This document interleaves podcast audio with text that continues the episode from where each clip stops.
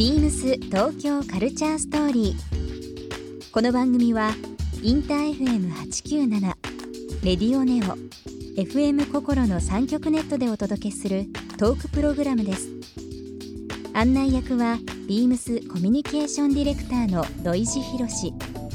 今週のゲストはドリームアミです3月5日に自身初のスタイルブック「アミシング」をリリースされたドリームアミさんビームスウェブマガジンのお買い物企画「ビームス5万円ショッピングチャレンジ」にご出演コーディネートを紹介されていますそんなドリームアミさんの最近のプライベートやこれからやってみたいことなどさまざまなお話を伺います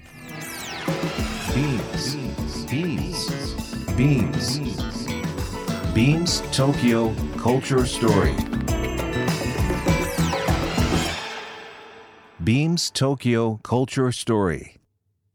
This program is brought to you by Beams. Beams. ありとあらゆるものをミックスして自分たちらしく楽しむ。それぞれの時代を生きる若者たちが形作る東京のカルチャー。Beams 東京カルチャーストーリー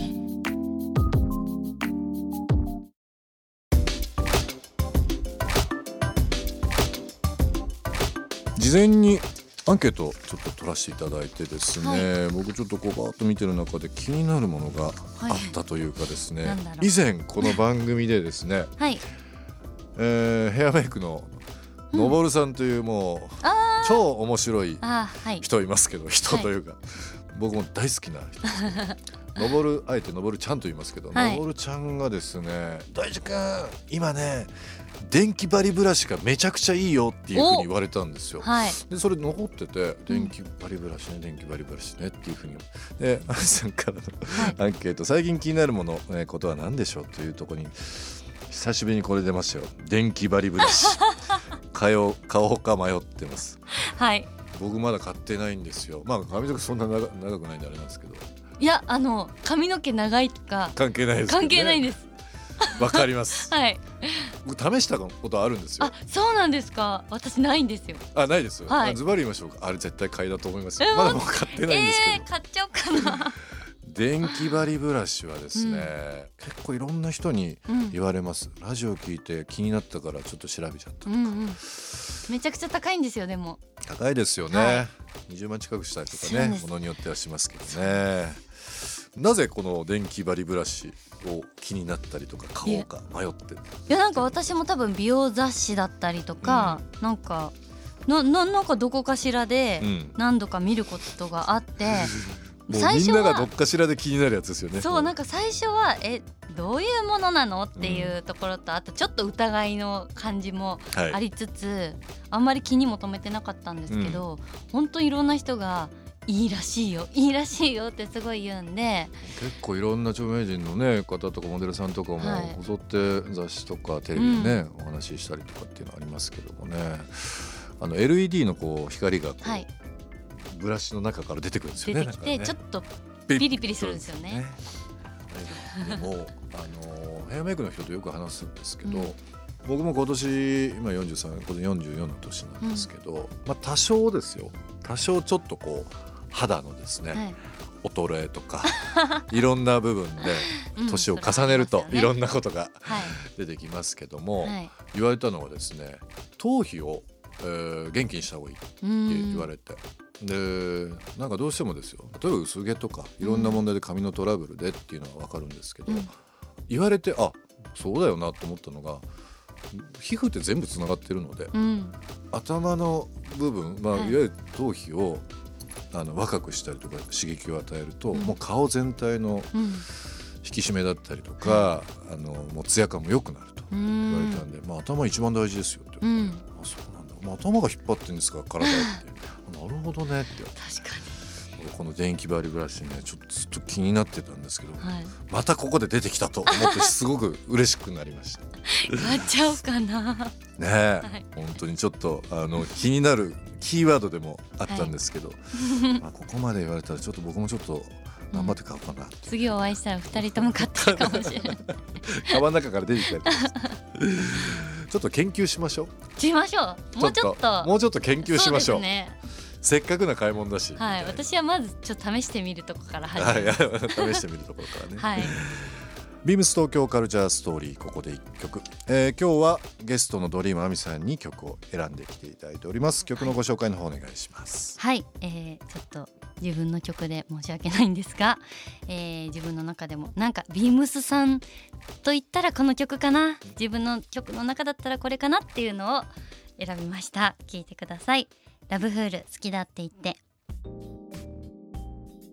あのいろんなニュースでも出てましたけどもプライベートでも大きな変化があったんですね、はい。おめでとうございます。ありがとうございます。ご結婚されたということがありますけども、日々充実されてますか？どうなんだまあ普通普に通に。はい。まあでもねこれからですもんねまたね。そうですね。うん。なんか本当にいろんなところでこうおめでとうございますって言っていただうん。くことでうんどんどんこう自覚が出てくるみたいな感じなので、うん感覚としては実はあんまりなんかあこんなもんなんだっていうところは正直あるんですけど、うん。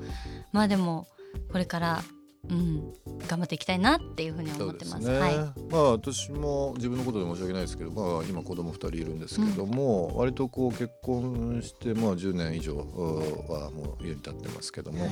最初はねなんかあんま変わんないなっていうのがうん。あるんですけど、昔の写真振り返ったりだとか何気ないことっていうのが習慣になりなってきたりだとかっていうう、ん。後々やっぱり気づきますよね。うん。うん、なんかこうポジティブにもなるし、ううんん、なんだろう。やっぱり、まあ、2人でやればなんとかなるさっていう なんかこうはい。楽観的なところも出てくるので、楽しいかと思いますけどもね。でも本当にあの今こう一番の癒しと言いますかね、うん、何かこうリラックスする時に取り入れてることとか、なんですかね。うん。私はあのちっちゃい頃からテレビとかうん。見るのがすごい大好きうんで、まあバラエティ番組も見ますしドラマとか映画もなんかこうテレビで何かを見るっていうのがすごいあ好きなんですよね。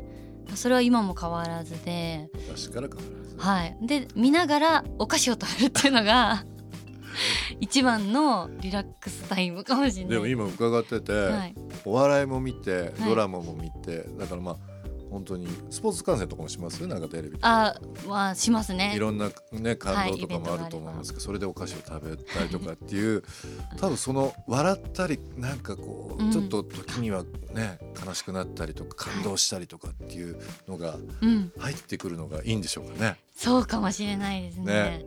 自分でも心配になるぐらいめちゃくちゃ感動して泣いてる時もあるし、でもなんかそそう、まあ、人間らしさっていうのもあれですけどはめちゃくちゃ笑ったりめちゃくちゃ泣くってやっぱりいいことだと思います。すっきりしますよね。すっきりしますよね。はいね、だからやっぱお笑いの力とか、まあ本当にそれぞれの物語の素晴らしさとかだっていう、そのまあいろんなまあ舞台もそうですし、うんテレビももちろんそうですし映画もそうですけどもやっぱりこう長年こうずっとエンタメという中まあもちろん音楽なんかはもちろんそうですけど、やっぱり自分自身じゃ解決できないのを解決してくれうるん。それぞれのアーティスト、うん。ミュージシャン役者さんとか、まあ、演出家もそうですけども、うん。そういった人たちのお仕事ってすごいですよね。はあ、なんかそういうそうですねそう考えて、でも亜美さんの本当に活動でうん。元気づけられたりだとうん。か、まあ、この本読んでうん。ハッピーになるとかっていう人もそうですけど、やっぱそういう影響力を与える人たちはやっぱすごいというのはありますよね。そんな人になりたいですね自分も。いやいや。いや亜美さんのこの本も、はい。えー3月5日に発売されたということですけども、はい。まあ今年ももう4月はい。に入って、もう1234もう4ヶ月目に入りましたけども、早い。早いですね。今年、えーやってみたいこととかなんかこうチャレンジしてみたいってことってありますか？えー、なんだろう。いやー結構私の中ではそのブランドをやってみたいとか、スタイルブック本出してみたいとかっていうのも、結構何年も思ってたことが、今年の初めにこう実現したので、ちょっと一回目標達成感に今浸ってるところではあるんですけど、はい。でも、まあ、ブランドも本もうん。やっぱり自分の本業ではないっては思っていて本業の部分はやっぱり私は歌手になりたくて歌を頑張って芸能界に入って、まあいろんなご縁をいただいていろんなことさせてもらってはいるんですけどやっぱ軸は歌でありたいなってずっと思ってるので、じゃあ次はまた歌をやりたいなっていうふうには思ってますね。なるほど。はい、両方に影響を与えてる感じしますよね。うん。なんかこう切り 切り離してるわけではなくて、はい。今の話伺っててもしかしたらですけどそのファッションの亜美さんが好きとかうん。違う亜美さんドリーム亜美さんのことがすごく好きで、歌の方にもうん。なんか興味持ってもらったりとかっていう、はい。なんかこうファンの人に対していろんなこうん。う情報があって、はい。なんかすごく僕勝手に観察してますけど 面白いなんかこう特にこの2020年のスタートができてて、ういいなっていうふうにはそうで思いますけどすね。ね。なんかいろんな角度からこう応援してもらって、うん。ご興味持ってもらえたらそれはもう本当に一番嬉しいなとは思います。はい、ビームス東京カルチャーストーリー、えー今週のゲストはですねドリームの亜美さんにお越しいただきました本楽しみですね。いろんな人にもう見てもらって、はい、そうですね。はい、3月5日に発売した、えーご自身初のスタイルブックアミシング。あとは同時にプロデュースされたブランドアミシングもはい。リリースという部分です、1週間、えーいろんなお話しさせていただきました、はい。どうもありがとうごありがとうございました。ざいました。ビームス東京カルチャーストーリー。ゲストにもプレゼントしました。番組ステッカーをリスナー1名様にもプレゼントツイッターでインター FM897 のアカウントをフォロー。プレゼントツイートをリツイートするだけでご応募できます。また番組への感想は「ハッシュタグビームス897」「ハッシュタグビームス東京カルチャーストーリー」をつけてつぶやいてください。もう一度お聞きになりたい方はラジコラジオクラウドでチェックできます。ビームス東京カルチャーストーリー。来週もお楽しみに beams ビームス武蔵小杉ショップスタッフの小柳玲です。ビームス武蔵小杉では種類豊富なラインナップと多彩なアイテムを取り揃えております。その中でも注目していただきたいのはこの春新たに生まれ変わったビームスライツ。心地よくファッションを楽しむためのラグジュアリーカジュアルを提案しています。皆様のご来店お待ちしております。